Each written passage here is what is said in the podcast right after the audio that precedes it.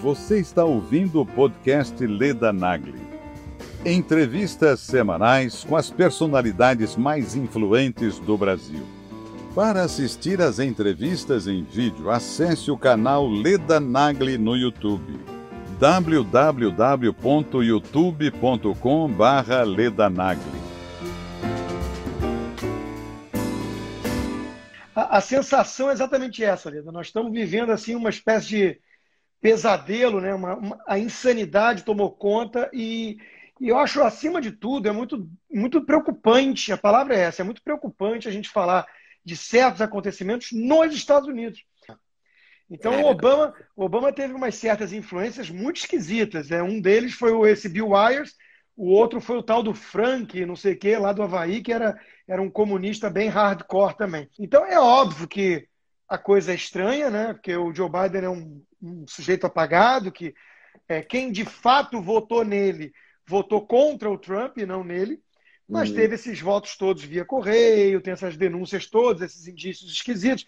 Mas, assim, óbvio que essa decisão de liberar o voo de brasileiros e europeus no apagar das luzes é uma provocação. Ele está querendo expor essa incoerência dos democratas e conseguiu, né? O assessor do Joe Biden já falou que ele deve revogar. E assim, respondendo a sua pergunta mais abrangente, tudo que for possível fazer por ordem executiva, eu acho que o Joe Biden vai tentar.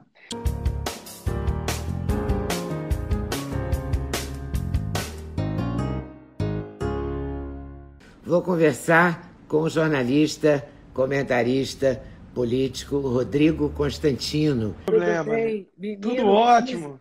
Que momento histórico você está vivendo, hein? Tá brabo. Todos nós, né, de alguma forma. Mas você tá aí na cara do gol, né? Tô, e eu tenho chefes meio doidos, né?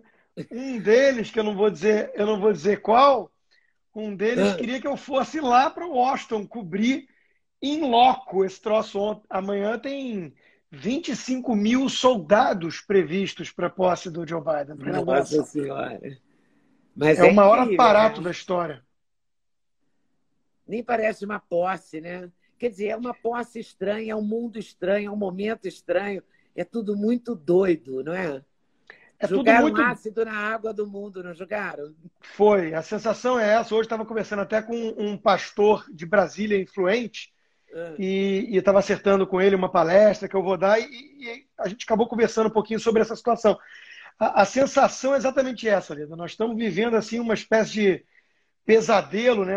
A insanidade tomou conta e eu acho, acima de tudo, é muito preocupante, a palavra é essa, é muito preocupante a gente falar de certos acontecimentos nos Estados Unidos.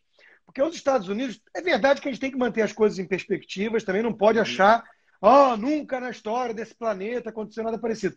Veja, nos Estados Unidos já tivemos assassinato de presidente, que foi uma comoção, né? Mais de um, mas antes do Lincoln foi muito tempo, mas o JFK, o Kennedy, década de 60. Então, assim, não faz uma eternidade. Então, tivemos, depois disso, grupos de terrorismo doméstico que praticavam atentados à bomba mesmo, que é muito pior do que o que faz o Antifa, que, para mim, é um grupo com pegada terrorista, mas não é a mesma ameaça do que o Weather Underground, por exemplo, do qual fazia parte o Bill Ayers, que se tornou depois um guru, vejam só, e brasileiro quase algum sabe disso, do Obama. Então o Obama teve umas certas influências muito esquisitas, né? Um deles foi esse Bill Ayers, o outro foi o tal do Frank, não sei o que, lá do Havaí, que era um comunista bem hardcore também. Mas a América já passou, né? E quando eu falo América, só para fazer o disclaimer, eu estou falando dos Estados Unidos, eu sei que tem muita gente que vai falar que não pode, que a América do Norte engloba Canadá também, e até o México, mas enfim, América aqui é sinônimo de Estados Unidos para facilitar. A América já passou por coisa pior, mas estamos, sim, vivendo tempos estranhos. Para começo de conversa, né, Leda, acabei de falar aqui essa informação, o maior aparato que já se viu, 25 mil soldados escalados, só para ter uma ordem de grandeza, no Afeganistão tem algo como 10% disso, de soldado americano no Afeganistão. Caramba. Então amanhã em Washington tem 25 mil soldados escalados para posse do presidente eleito, supostamente mais popular da história, porque o Joe Biden teve 80 milhões de votos, ele é mais popular do que o Obama, Ele é mais popular do que o Trump, que arrasta multidões para os comícios.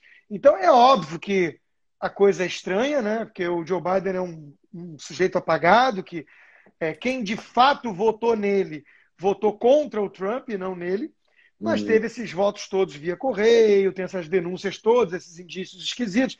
Então, mesmo deixando de lado essa questão de que a raiva ao Trump é muito grande, polarizou o país, que já estava dividido, mas nós estamos falando de forma factual aqui, né? A informação oficial é a posse do presidente mais popular da história, com a maior preocupação que já existiu para protegê-lo do povo. É alguma coisa esquisita. Que estamos vendo. Alguma coisa errada nisso, né? E será que ele vai revogar tudo que o Trump fez, pelo que ele já falou, né?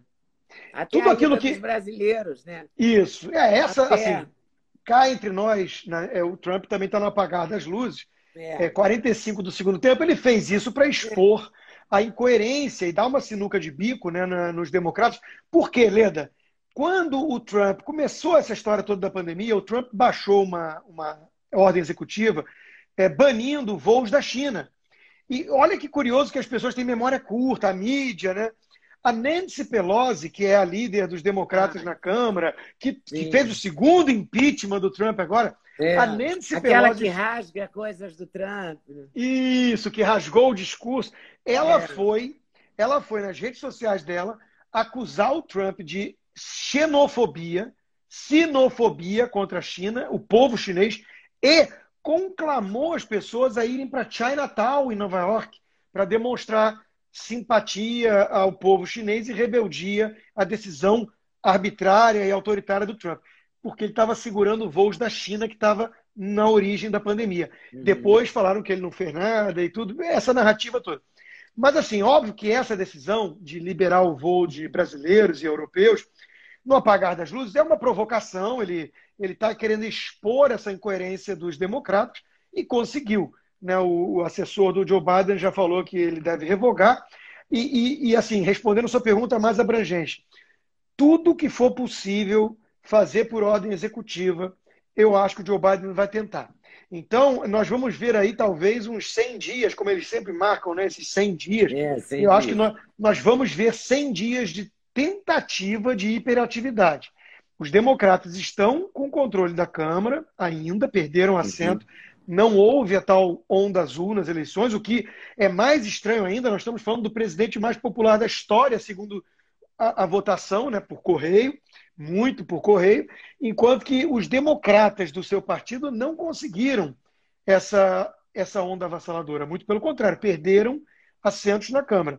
No Senado teve essa eleição do segundo turno. Mas ainda tem o domínio, não tem o domínio?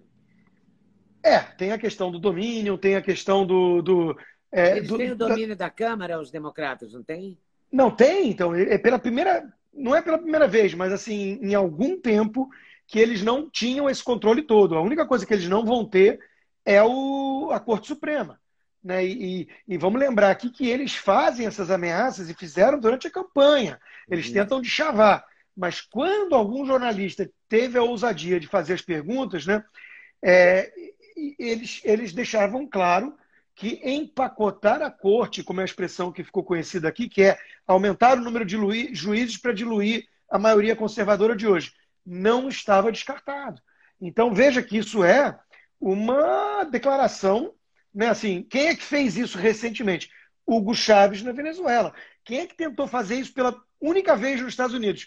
O Roosevelt, quando estava no New Deal, e o New Deal, que foi uma época, vamos lembrar aqui o contexto da crise, depressão de 29, depois vários países na década de 30 caindo em regimes ditatoriais. Foi a época do fascismo, do nazismo, né?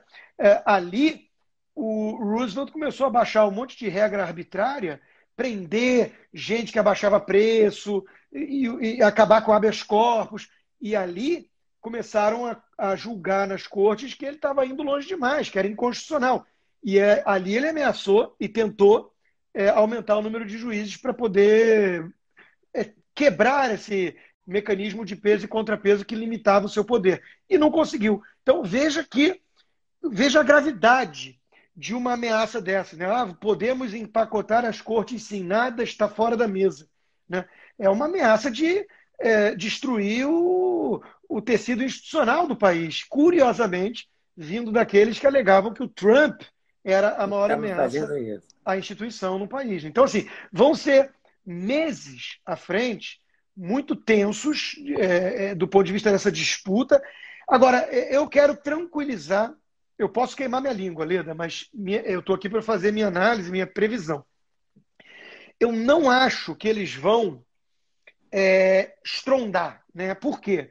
Porque eles vão tentar, nos primeiros 100 dias, fazer o máximo possível, né, que eles consigam reverter do Trump em termos de ordem executiva ou avançar com a agenda deles, que é uma agenda bem ruim e bem radical, na minha opinião, né? Mas por que eles não vão arregaçar? Porque eles têm muito receio de que, se pegar muito mal isso e ficar muito evidente que o Joe Biden é uma cara moderada de uma agenda do Bernie Sanders, que eles souberam, por exemplo, não colocar nos ballots, né, como a cara do partido, eles sabem que em 2 anos já tem eleição da Câmara. E aí eles perdem o controle da casa e aí ferrou, né? Então, assim, eles não são idiotas também.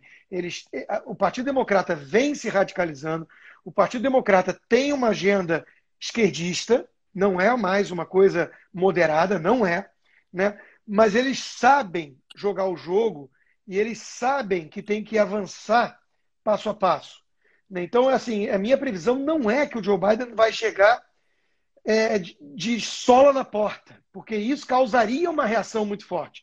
Eles estão tentando, né, asfixiar as resistências. Qual foi a tentativa do golpe mais inteligente deles nesse aspecto?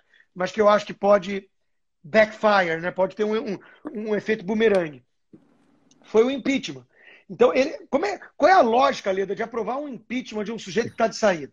O segundo impeachment, na Câmara, sabendo que não ia ter eco no Senado, né? É óbvio que é minar o que o Trump significa, o trumpismo significa dentro do Partido Republicano. Esse é o jogo. Então, eles contavam ali com o apoio de alguns representantes do Senado republicanos, né? E na Câmara tiveram 10 votos de republicanos. 10 votos. Por quê? Porque isso vai dividindo ainda mais o partido. Porque eles sabem que uma ala do establishment republicano não suporta o Trump. Porque o Trump não veio só abalar as estruturas do establishment democrata. Ele veio... Ele abalou os republicanos também. Ele veio, como é que ele dizia? Drenar o pântano de Washington. E no pântano tem democrata e tem republicano. O que é a dinastia Bush? Olha, os Bush detestam o Trump. Detestam. Olha só, os Estados Unidos são governados há 25 anos, há uma geração, que não existe no poder americano uma situação em que não tenha um Clinton ou um Bush concentrando muito poder. O presidente Bill Clinton foi presidente 2 vezes, o George W. Bush foi presidente, o pai dele tinha sido presidente antes, a Hillary Clinton foi secretária de Estado do Obama. Os 2 clãs estão se alternando no poder com essa mentalidade similar de uma tecnocracia iluminada que vai governar de cima para baixo, essa agenda globalista, que não é tão diferente de um e do outro, né? Há uma geração, há quase 30 anos, 3 décadas. Então, o Trump, ele declarou guerra a isso. O que ele fez? Destruiu nas primárias, em 2016, logo na largada, aquele que era o favorito, que era o Jeb Bush, que levantou 150 milhões de dólares para as campanhas e ele destroçou. O low energy, aquela coisa do Jeb Bush apagadão. E depois ele venceu a eleição em cima da Hillary Clinton. Ou seja, ele, numa tacada só, ele destroçou os dois simbolicamente. Então, ele fez muitos inimigos. Tem muita gente que odeia o Trump. Então, esse impeachment, Leda, é uma forma de enfraquecer o que o Trump significa como força política dentro do GOP, do Great Mas é uma demonstração de medo do Trump também, né? Total. De medo da importância dele, né? Leda, você não tenta partir para tudo ou nada, para declarar guerra, arregaçar todos os dentes e mostrar todas as armas para alguém que está morto, né? Você não faz isso. Então, eles sabem que o Trump representa essa ameaça, né? Porque ele pode sair do poder e ele pode ter sofrido um duro baque dentro do Partido Republicano. E aqui cai entre nós, né, de novo, minha análise, ele errou também. Eu acho que ele, Eu acho que ele dosou mal essa coisa desse discurso inflamatório, que ele não falou em momento algum de invasão, ele não falou em momento nenhum de violência, mas ele deu, de alguma maneira, munição para esses inimigos usarem o que aconteceu ali no Capitólio, que saiu de controle, né, contra não só ele, mas contra todo mundo que apoiou, de alguma forma, aquilo que ele simbolizava na política. Veja que agora, né, nós temos acompanhado aqui CNN e outros canais, e eles estão exatamente nesse esforço. Qual é o grande tema hoje na mídia dos Estados Unidos? É tentar colar em todos os 74 milhões de eleitores do Trump a pecha de que eles, de alguma forma, são responsáveis pelo que aconteceu no Capitólio. Ou seja, se você defendeu alguma hora Trump, o governo, se você votou nele, você sabia de alguma forma que você estava defendendo aquilo, né? O que 1.000 pessoas fizeram ali representa 74 milhões de votos. É claro que você começa a ouvir uma outra voz mais moderada dentro desse establishment, né, midiático, falando assim, opa, calma lá, gente, não pode. Ontem mesmo teve um deles, acho que é Bill Ayers, o nome, não lembro direito. Eu sei que ele foi execrado pelos pares, porque isso significa romper com a narrativa oficial que está tentando a todo custo exatamente isso, esse esforço agora de colar em todo mundo que apoiou desde 2016 o Trump, o que aconteceu no apagar das luzes. Por quê? Porque isso é uma forma de matar, jogar a pá de cal e achar que enterrou para sempre. Então, esse é o esforço, e daí o impeachment. E você acha que eles vão conseguir? Ou o Trump é uma força que vai se reerguer lá na frente? Eu acho que eles não vão conseguir. Eu acho e uma outra coisa que eu acho importante falar aqui é o seguinte, né? E eu já escrevi isso há muito tempo, aliás, quando ele venceu em 2016, né? Quem está olhando para o Trump como causa dos problemas está errando totalmente a análise e é análogo a culpar o termômetro pela febre. O Trump, ele é o sintoma. Ele é o sintoma. Então a gente tem que avaliar a causa. A causa, na minha opinião, é todo esse esgarçamento do tecido social nos Estados Unidos, a radicalização do Partido Democrata, essa agenda que divide, que joga uns contra os outros, mulher contra homem, gay contra heterossexual, negro contra branco, rico contra pobre, por aí vai. E isso vem escalando desde antes, ganhou força no governo Obama e chegou ao ápice. O Trump já é uma resposta a isso.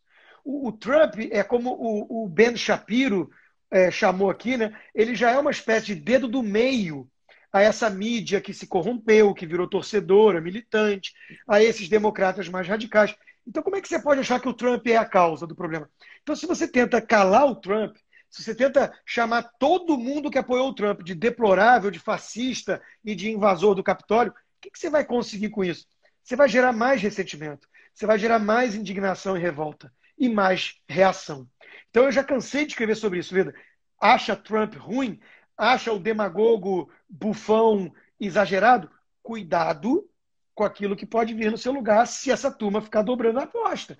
Porque eles estão querendo dobrar a aposta. Como é que eles podem falar em pacificação de uma nação se eles estão aprovando o impeachment do Trump no apagar das luzes, chamando todo mundo que apoiou o Trump de fascista?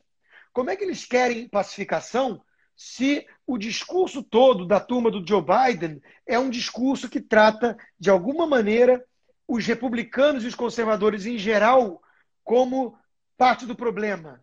Que tipo de disposição de atravessar o corredor para conversar, para dialogar de forma civilizada é essa? Não é verdade, é um discurso para inglês ver. Então eles estão adotando uma narrativa falsa, eles não querem pacificação. O Partido Democrata é o partido hoje em dia dominado por uma esquerda que aposta na divisão para conquistar poder, e isso vai continuar. Então, se você for contra a política do Joe Biden ou do seu partido, você vai ser demonizado, você vai ser rotulado de insensível, você vai ser chamado de xenófobo, machista. Então, é os rótulos que eles usam. Então, isso vai gerar que tipo de pacificação? Não tem como. Então, eles estão jogando mais lenha nessa fogueira. E essas pessoas todas que apoiaram o Trump, que sentem que houve algum tipo de fraude eleitoral, que levaram na mão grande por conta das mudanças de regra, de permitir esse voto maciço por correio, essas pessoas estão ficando mais irritadas e não menos. Aí o Trump vai lá e é censurado nas redes sociais, é suspenso no Twitter. Como é que isso pode ajudar? Isso não ajuda. Então, eles estão fazendo isso por quê? Alguns estão fazendo de forma pensada porque acham que isso vai destruir ou enfraquecer politicamente o Trump. Outros, que são os inocentes úteis, eles chegam a ser bem intencionados. Mas é que eles acreditaram nessa narrativa que foi enfiada na cabeça deles há 4 anos, de que o Trump é o Hitler reencarnado. E se você está lidando com o Hitler, você fala assim, não, dane-se a primeira emenda, fim de papo em liberdade de expressão, cala essa gente. É análogo ao que a gente está vendo no Twitter, nessas redes sociais, assim, não, como é que esse cara está indo contra as diretrizes da OMS? Como é que esse cara está questionando vacina ou então defendendo tratamento precoce? Cala esse cara. Então eles estão aplaudindo visivelmente uma censura, uma caça às bruxas, a interditação do debate, a interdição, desculpa, do debate, né? E são pessoas que se dizem tolerantes, liberais e a favor da pluralidade. E estão adotando esse modelo de calar a boca de quem é dissidente, de quem discorda. Por quê?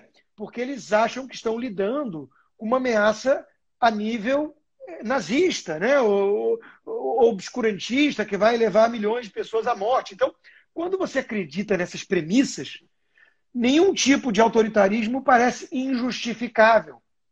E é esse o perigo que eu vejo hoje, Leda.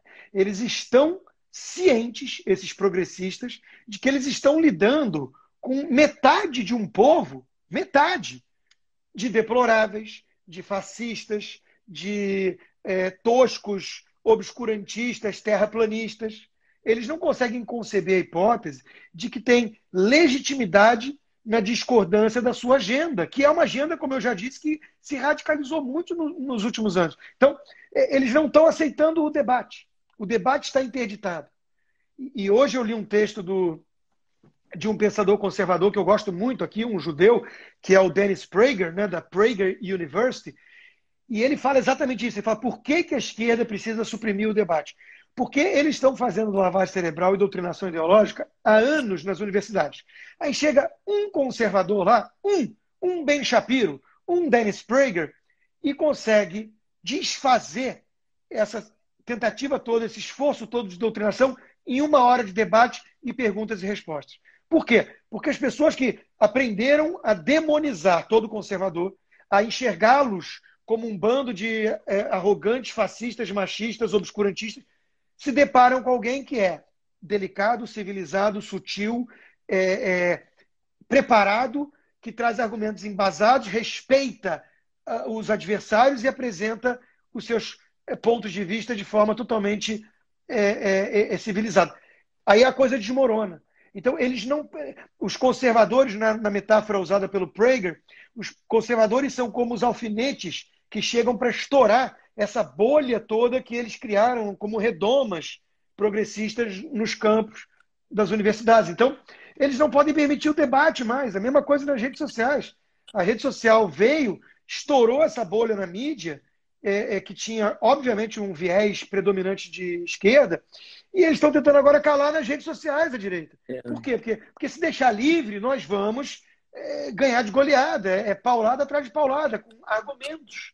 Porque do outro lado tem isso, tem uso de rótulos. Ah, o Rodrigo Constantino faz apologia ao estupro. Aí o cara vai no meu canal ver o meu vídeo e fala, ih, mas ele não falou nada disso. Então, eles não podem deixar a gente falar. Uhum. Se eles deixarem a gente falar, eles perdem. Então, eles estão calando.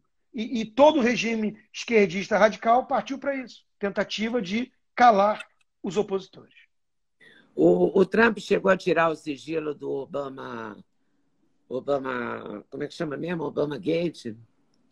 Não sei te dizer, mas essa história não avançou. Essa história morreu, abafaram também, a imprensa não fez nenhum tipo de esforço para ir a fundo, né? Mas o caso do Obama Gate, para quem não lembra ou não sabe, era um caso muito grave porque ficaram 2 anos martelando no suposto conluio do Trump com os russos. Aliás, é muito irônico ouvir 2 democratas de hoje que o Trump é mau perdedor e ameaça as instituições democráticas ao não aceitar o resultado. Pô, os caras ficaram 2 anos repetindo que a Hillary era a presidente legítima, né, do país.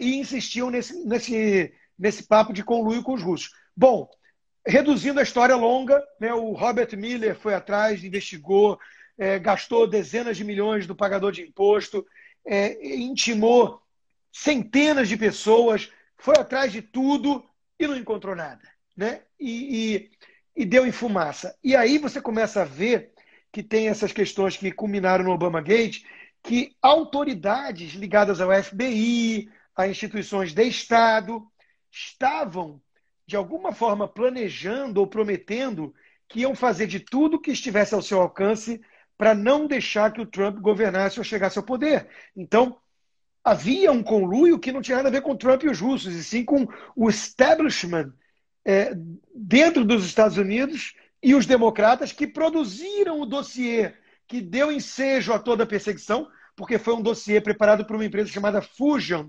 GPS, que foi contratada pelo núcleo do Partido Democrata.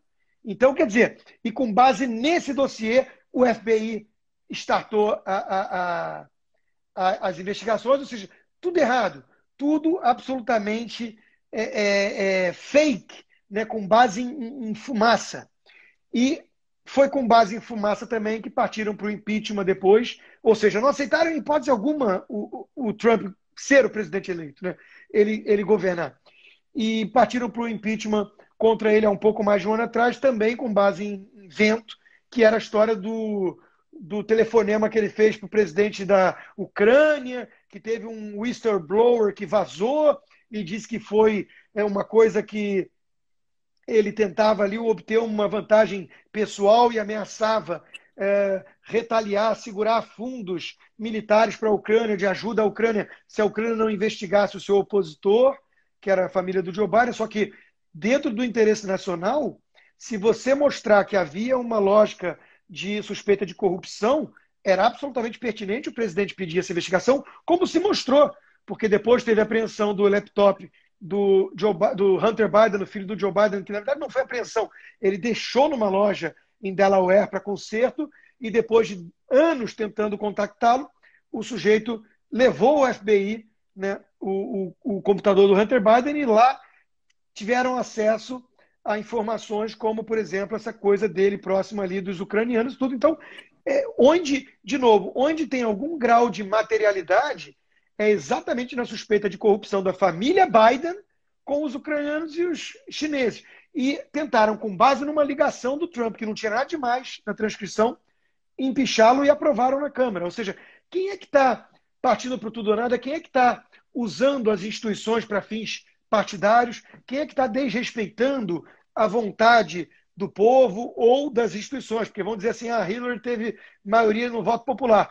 Meus caros, mas a regra do jogo aqui é colégio eleitoral, né? E foi criado isso pelos pais fundadores com uma lógica, com uma razão de ser, que, aliás, é outra coisa que os democratas querem desfazer. Eles já ameaçaram algumas vezes acabar com o colégio eleitoral, que é uma coisa que impede essa predominância das grandes cidades cosmopolitas, né? Porque você tem que conquistar o Middle America, como eles chamam, o Rust Belt, lá o cinturão da ferrugem. Então, de novo, os democratas vêm apelando cada vez mais para a demagogia, para o uso das instituições republicanas para os seus próprios fins, e enfraquecendo esses pilares republicanos no país, e com uma narrativa, com uma retórica que joga uns contra os outros e está polarizando cada vez mais esse país. E depois olha para o Trump e acusa ele de ser a causa dos problemas. Está tudo errado, Leda.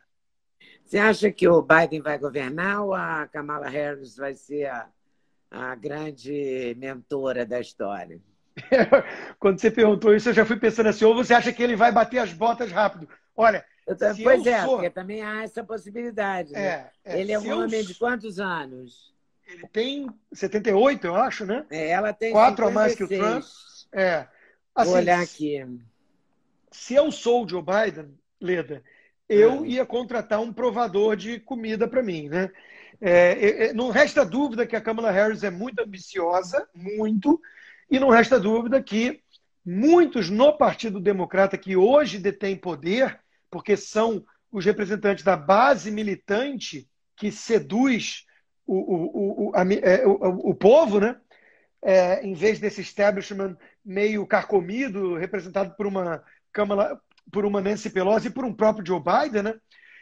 Não resta dúvida que eles querem a Kamala Harris no poder. Então, assim, o Joe Biden, ele é alguém mais moderado do que essa base militante. Então, se ele for dar o tom, vai ser um governo menos radical do que seria, obviamente, uma Kamala Harris junto com a sua patota do esquadrão lá, que Alexandra Ocasio-Cortez e companhia, que querem, olha, é uma lista infindável de atrocidades.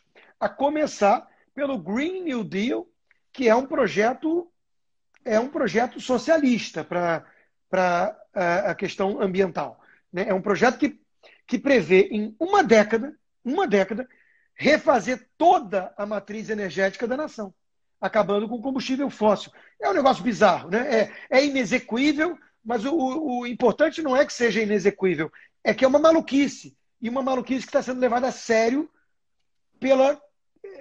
cada vez mais pela não só a ala radical, mas pela ala mainstream do Partido Democrata.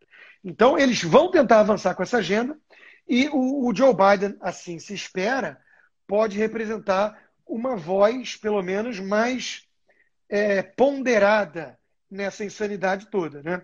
Agora, ele está mais velho, muita gente especula sobre o seu estado real de saúde, né?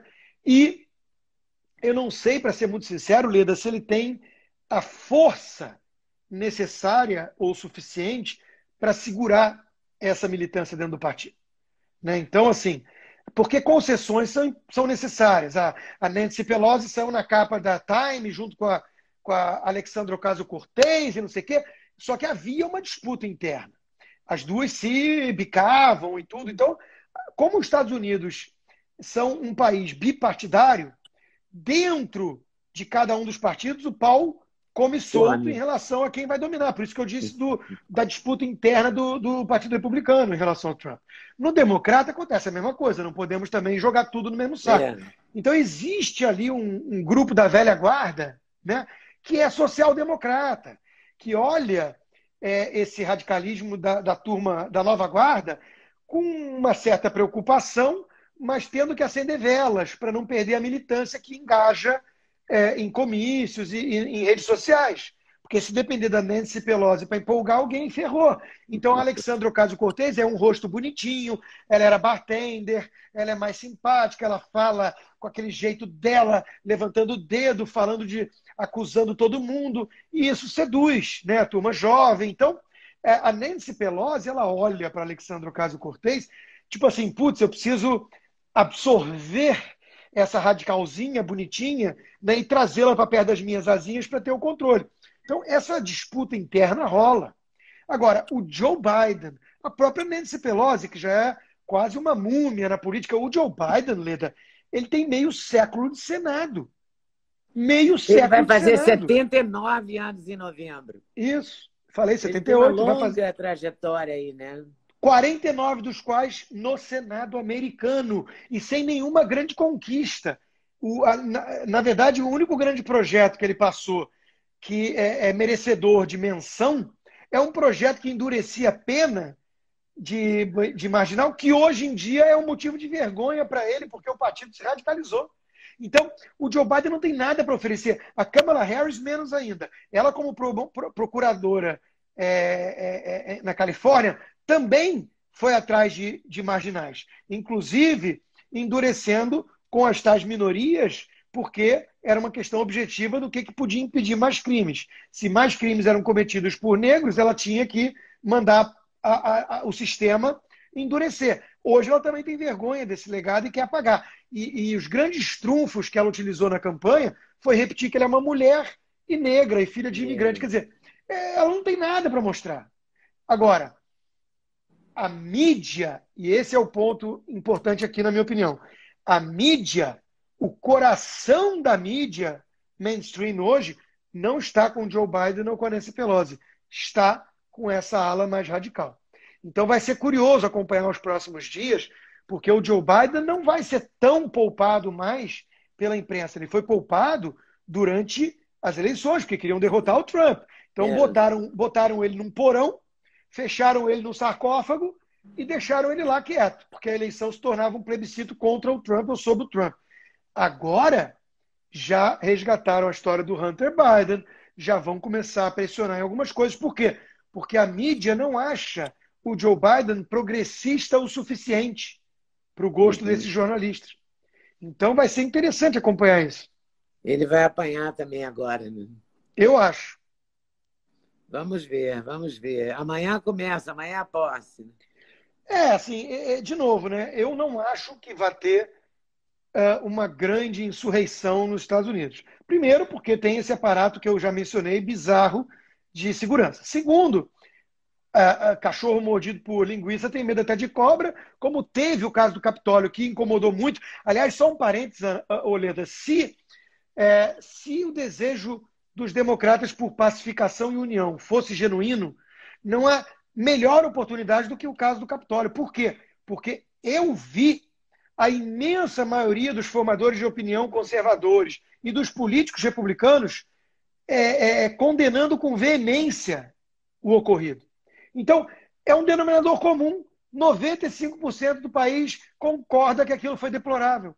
Então, se quer falar em união, vamos combinar que esse é o momento. Mas o que eles querem fazer é aquilo que eu disse. Ao contrário, dizer que todo mundo que defendeu o Trump concorda com a invasão do Capitólio, o que é mentira, fake news, né? E só divide. Então, eu acho que vai ser curioso acompanhar esses próximos dias, e não acho que vai ter uma grande insurreição, porque aconteceu aquele troço no Capitólio, o pessoal ficou alerta, e também cá entre nós, Leda, porque eu não acho que seja o que quer o grosso desse movimento que defende o Trump. Isso é uma franja radical num grito de desespero, até porque quando você olha aquela turma que invadiu, deixando de lado o fato de que levantaram suspeitas de que podia ter gente da esquerda infiltrada, Antifa.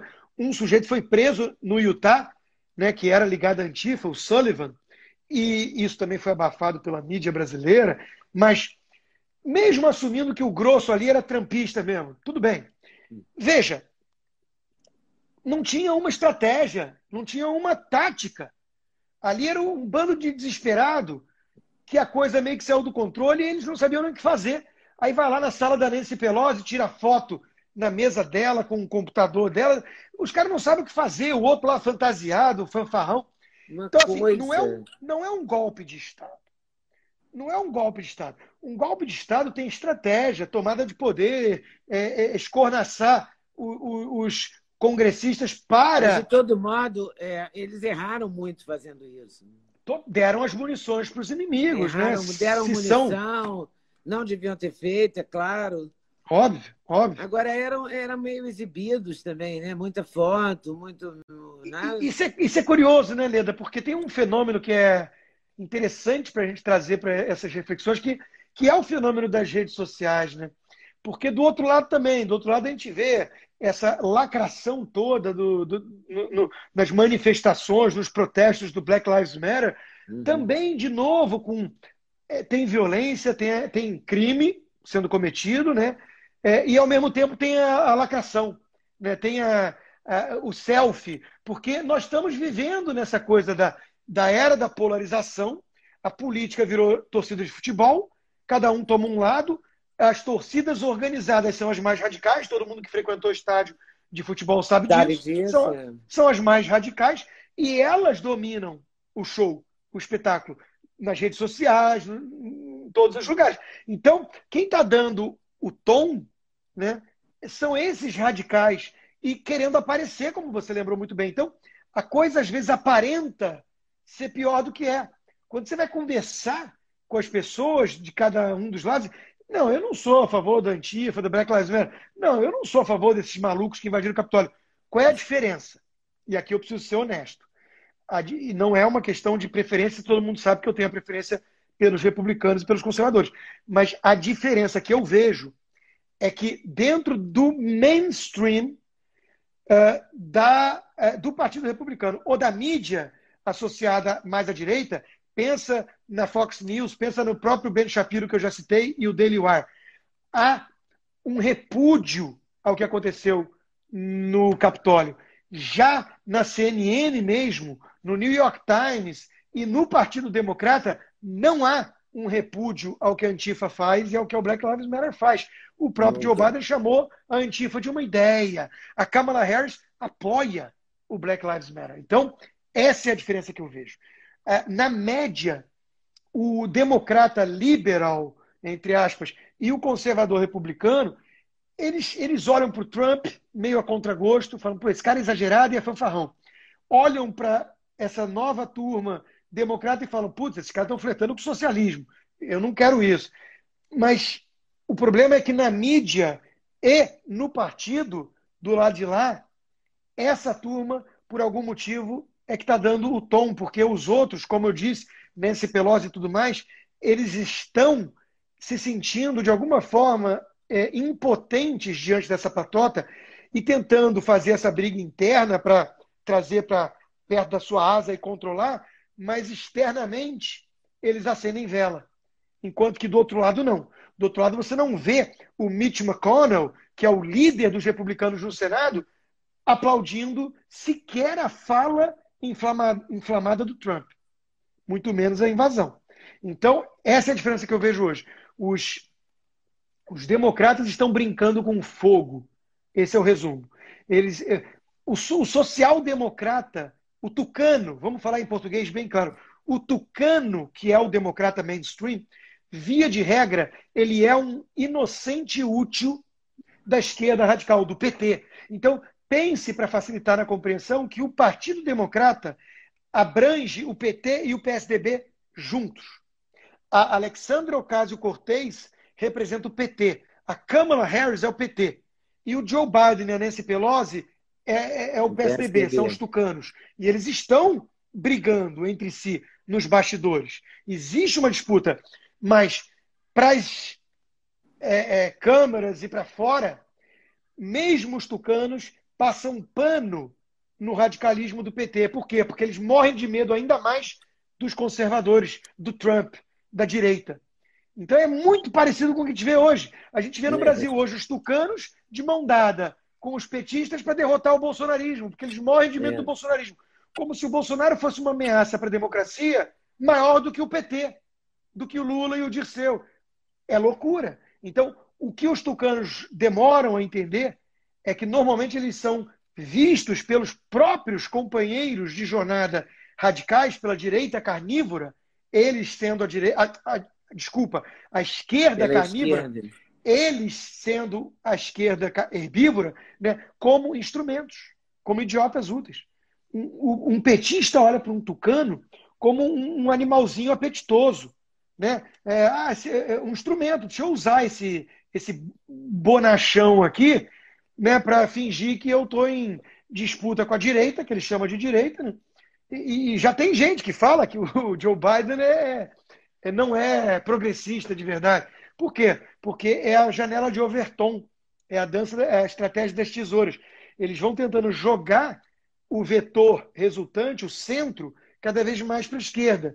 Então, se eles consideram que o Joe Biden é o representante da direita, né? Aí eles eliminaram todo mundo à direita do Joe Biden, ou seja, todos os conservadores. Então essa estratégia é exatamente a mesma que usam no Brasil. À direita do PSDB, todo mundo é chamado de ultraconservador, ultradireita, extrema-direita, e por aí vai, baboseira. Bom, amanhã é a posse, o Biden assume. Você acha que vai mais ou menos tranquilo essa história? Com 25 mil soldados também vai, né? Não, então, faltou eu responder isso exatamente. Não acho que vai ser caótico. Se acontecer alguma coisa muito tenebrosa, e aí eu digo mesmo como aquela invasão que a gente viu, que foi assustadora aquilo. Eu vendo ao vivo aquilo, eu e muita gente, nós ficamos assustados. Aquilo é uma cena lamentável da democracia americana. Né? Então, assim, se acontecer alguma coisa parecida, é uma derrota do sistema. Não acho que acontece, Leda, mas quero chamar a atenção de quem está nos acompanhando que movimentos incipientes de confusão podem e devem acontecer. Só que não é motivo para a gente falar, oh, tá vendo? Olha o que o Trump não aceita. Os Trump... Mas a mídia vai fazer. Por que eu estou dizendo isso? Dá um Google, quem não quiser acreditar em mim, e dá uma olhada em como é que foi a posse do Trump em 2016. E tiveram esses movimentos mais com balbúrdia e com confusão, que quase produziram ali atos, né, de violência, de agressão mútua. Então, tiveram que ser contidos e por aí vai. Então, isso eu acho que vai acontecer. Por quê, Leda? 320 milhões de habitantes. Nesse clima que a gente está descrevendo. Você não encontra 100 mil de revoltados malucos a ponto de achar que tem que ir lá peitar o sistema em nome da liberdade, do Trump e tudo mais. Tem. Sempre vai ter maluco de todos os lados. Né? O problema não é o maluco que se diz de direita. O problema é a esquerda usar uma narrativa que tenta associar todo mundo de direita a esse maluco, sendo que a direita rechaça essa ala. Né? O Theodor Adorno, um pensador muito conhecido da escola de Frankfurt na década de 50 e 60, ele tem um livro onde ele desenvolveu também a tese da escala F, para mensurar quanto de fascismo há em cada um. E é muito ridículo a equação que ele criou, né? muito absurda, porque ele considera basicamente de direita autoritária tudo aquilo que não é esquerda, como ele, que era um marxista. Então, se você defende, por exemplo, valores tradicionais, se você defende a família, você já encaixava na escala F como um fascista. Então, é muito perigoso quando a gente adota uma estratégia de rotular todos que discordam da gente de nomes terríveis, como fascista de um lado ou comunista do outro, porque vamos combinar, o Joe Biden não é um comunista. Isso também precisa ser dito. Ele pode até ser um instrumento de comunistas, mas ele não é um comunista. Então, esse tipo de rótulo que se banalizou hoje em dia nos debates, ele é muito ruim para o nosso convívio na sociedade. Por quê? Porque ele trata exatamente isso. Ele trata essa meia dúzia de lunáticos trumpistas que encaram o Trump como um deus, né? Porque isso, eu lembrei do Adorno por isso, porque tem algumas categorias ali que você vai acumulando, né? O autoritário é alguém que defende esses valores tradicionais, depois é alguém que seleciona um líder como algum substituto para Deus, né? Só que isso também existe à esquerda. A gente cansa de ver essa esquerda autoritária flertando com um guru e abraçando uma ideologia totalitária, só que para esses intelectuais da escola de Frankfurt não existia autoritarismo à esquerda, porque o próprio Marcuse, depois, ele cunhou aquela expressão da repressão como é que era a expressão? Repressão autoritária. Agora eu esqueci a expressão certinha. Mas a ideia eu lembro, o conceito. O conceito é o seguinte: se você está combatendo fascistas, e eles rotularam como fascista qualquer um à direita, não tem importância você ser violento, você lançar mão de métodos violentos. Por quê? Porque você está combatendo o fascismo. Então é uma referência circular onde você justifica a Antifa porque ela é antifascista no nome. Então, de novo, meia dúzia de loucos, Leda, tem tudo que é ideologia.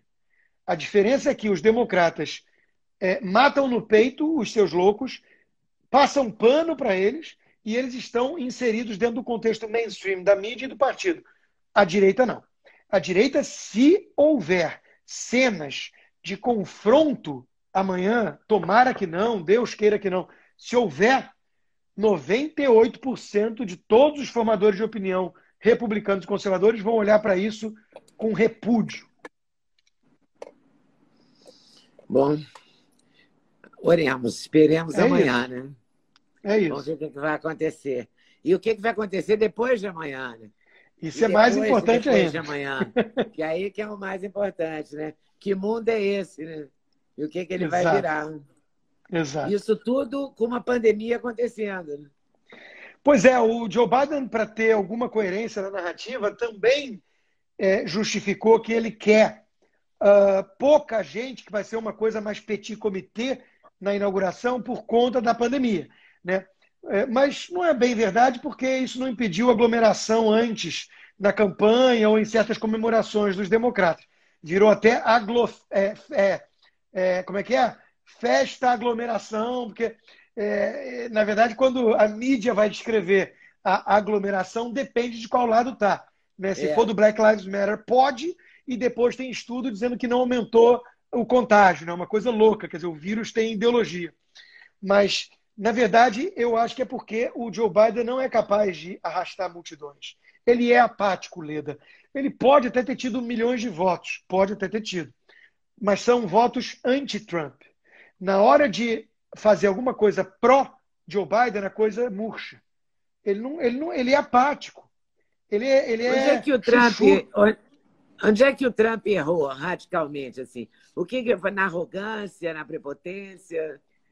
Eu acho, Leda, que para você bater de frente com o sistema, você tem que jogar xadrez e você precisa entender que a estratégia que você usou para chegar até certo ponto não necessariamente é a mesma que você vai continuar usando para vencer o jogo.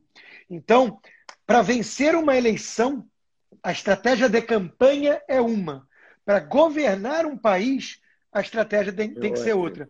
E essa lição eu acho que fica para o Bolsonaro. E para o Bolsonaro é ainda pior, mas eu acho que ele está aprendendo. Porque aqui nos Estados Unidos é um bipartidarismo. Então, à medida que o Trump derrotou 16 oponentes nas primárias republicanas, ele é o presidente dos republicanos. Então, ele tem um partido ao seu lado, ainda que tenha tentativas de boicote interno, de traição, né? O Bolsonaro não. O Bolsonaro venceu num partido cheio de traidores, que imediatamente rachou, e aí tem parcela de culpa do próprio Bolsonaro, mas com Dória e Joyce, a gente está vendo hoje que era impossível manter qualquer tipo de diálogo. Eram traidores mesmo, né? E ele tem que governar num país com 30 partidos na Câmara, um Congresso todo fragmentado. Como é que ele tem governabilidade? Ele não tem. Então aí ele é obrigado a articular com Arthur Lira, e aí vem todo mundo em cima. Ai, você abandonou a bandeira ética. Então é aquela história, você não tem alternativa, né? Se ficar o bicho come, se correr o bicho pega. Não tem nada que ele possa fazer. Então é ingovernável nesse sentido. Ingovernável. Então ele tem que jogar o jogo. O que isso significa? Você não vai ficar comprando briga 24 horas por dia, porque isso pode ser útil para eleição. Você se colocar como antípoda do PT, como aquele cara combativo, que não é chuchu, que não é tucano. Na hora de governar, você vai ter que fazer concessões, você vai ter que costurar, vai ter que costurar, vai ter que ter alguns aliados que você engole seco, né? e faz cara de paisagem. É o oposto do que eles fizeram. Eles estão dinamitando o ponte desde o começo. Esse clima de rede social e de campanha, eles levaram para governo. Aí tem uma justificativa que eu ouvi hoje mesmo o Eduardo Bolsonaro falar. Ah, aquelas pessoas que pedem para mudar a conduta, a postura, acham que se tivesse diferente a postura do governo e do meu pai, as pessoas que estão demonizando estariam poupando. Falso. Ele tem um ponto. Olha, Novo, Joyce Hasselman, MBL, essa turminha, mídia, essa turminha já mostrou que se o Bolsonaro falar A, eles vão de B. Se o Bolsonaro falar cloroquina, a cloroquina passa a ser demonizada. Se o Bolsonaro falar que tem receio da vacina, a vacina passa a ser a panaceia, a cura do mundo. Então, é uma coisa impressionante o que fizeram com Manaus. Culpar o presidente Bolsonaro por tudo que está acontecendo no Manaus. É aquela história, os bons ministros existem apesar do presidente, os maus ministros são culpa do presidente. Os estados que estão com mais problema são culpa do presidente e do governo federal. Aqueles que estão melhor conseguiram isso graças à independência que tiveram os prefeitos e os governadores que o STF concedeu. Cara, eu ganho, coroa você perde. Essa é a narrativa dessa turma. Mas isso não quer dizer que para independentes, para leigos, a postura excessivamente combativa do presidente e às vezes desnecessariamente truculenta, não custe um preço alto. Eu acho que essa lição talvez que fica do Trump. Exploraram, Leda, uma pandemia de uma forma abjeta. O que fizeram aqui, dia sim, dia também, é tentar colar no Trump a peixe de que ele é um insensível obscurantista responsável pelas 300 mil mortes. E tiveram algum sucesso, com a mídia martelando isso diariamente. É um jogo sujo. Agora, as cartas estão na mesa. Você sabe que o outro lado vai jogar sujo. O que você faz? Você dá munição? Ou você tem alguma inteligência maior nessa luta? É. O Trump, sim. Ele errou em várias ocasiões em que muitos apontaram. Falando, ó, você está afugentando aquilo que eles chamam aqui das soccer moms, que são aquelas mães de subúrbio, que não consomem Twitter no dia a dia, que leem sobre política rapidamente ali no New York Times ou veem na CNN umas coisas, e se o Trump estiver dando munição, aparentando ser uma pessoa cada hora mais raivosa, essa mulher, ela se afasta, e ele teve um voto muito fraco no público feminino.